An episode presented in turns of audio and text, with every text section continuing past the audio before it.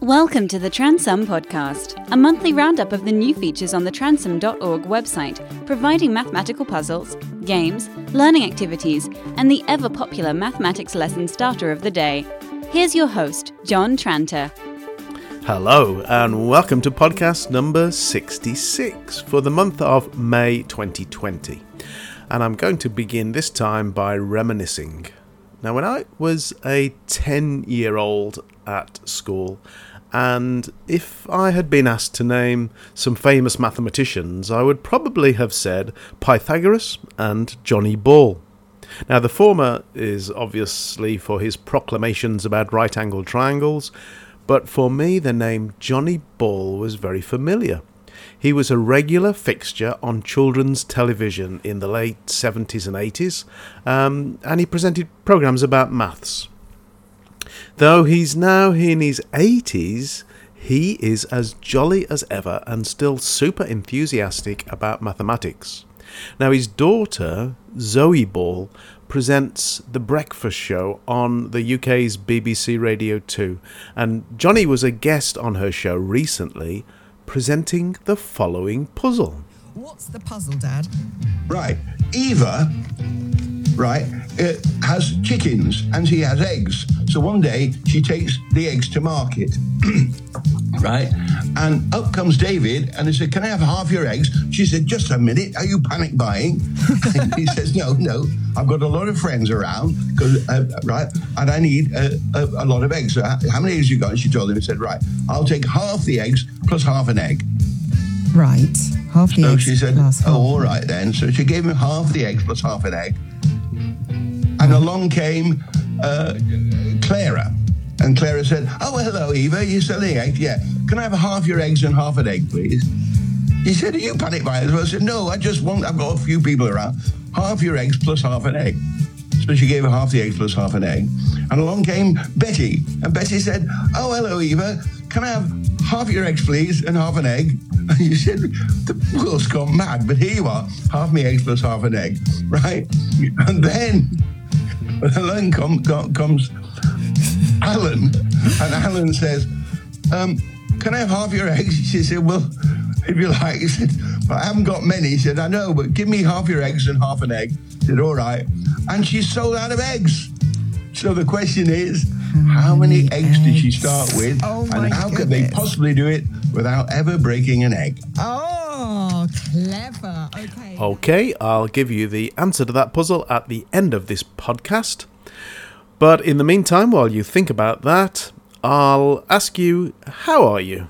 Have you been keeping yourself busy and happy this last month? I've been super busy, not only with teaching online, but also getting engrossed in programming projects for the website. So here are some of the recent creations. Fickle Fractions is a new activity I created in one day in response to a request from a teacher working at home. She was teaching her own class online as well as supporting her own two children. This activity requires pupils to compare pairs of fractions in order to make their way through the maze to find the door with the trophy hidden behind. There are five levels, so this teacher that suggested the idea has levels that are suitable for her classes and for her own children, and I'm sure one of those levels might be useful to you. So that the links to all the activities I mention in this podcast can be found at transum.org slash newsletter. They're all there. Threes and Fives is a dominoes game that I remember playing many years ago with my family at home. The score is calculated as the sum of the numbers of threes and fives that divide exactly into the numbers on the ends of the domino line added together. Phew, that was a bit of a mouthful, but once you start playing the game, it's actually quite simple.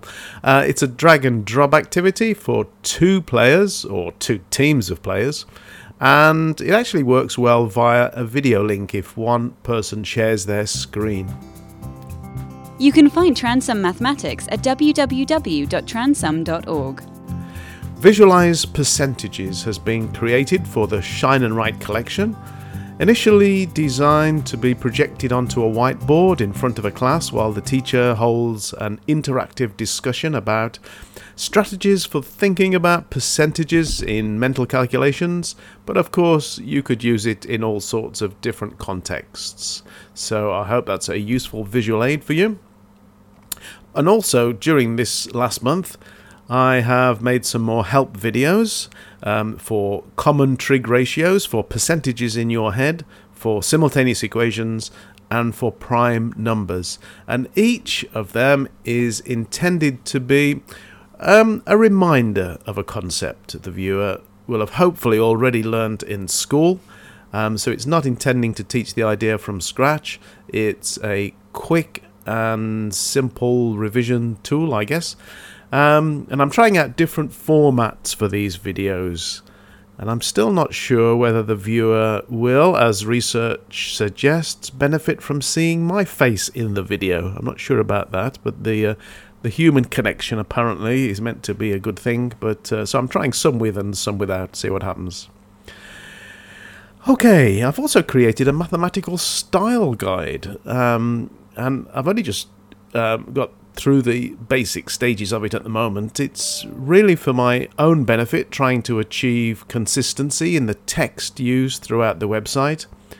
Um, and I've just added a weekly reminder to my calendar to add one new item to the style guide each week. But if you have any suggestions of the way we should all be writing down certain mathematical ideas or phrases or concepts, um, do let me know. Oh, a new level 6 has been added to the averages exercise, so it now includes group data.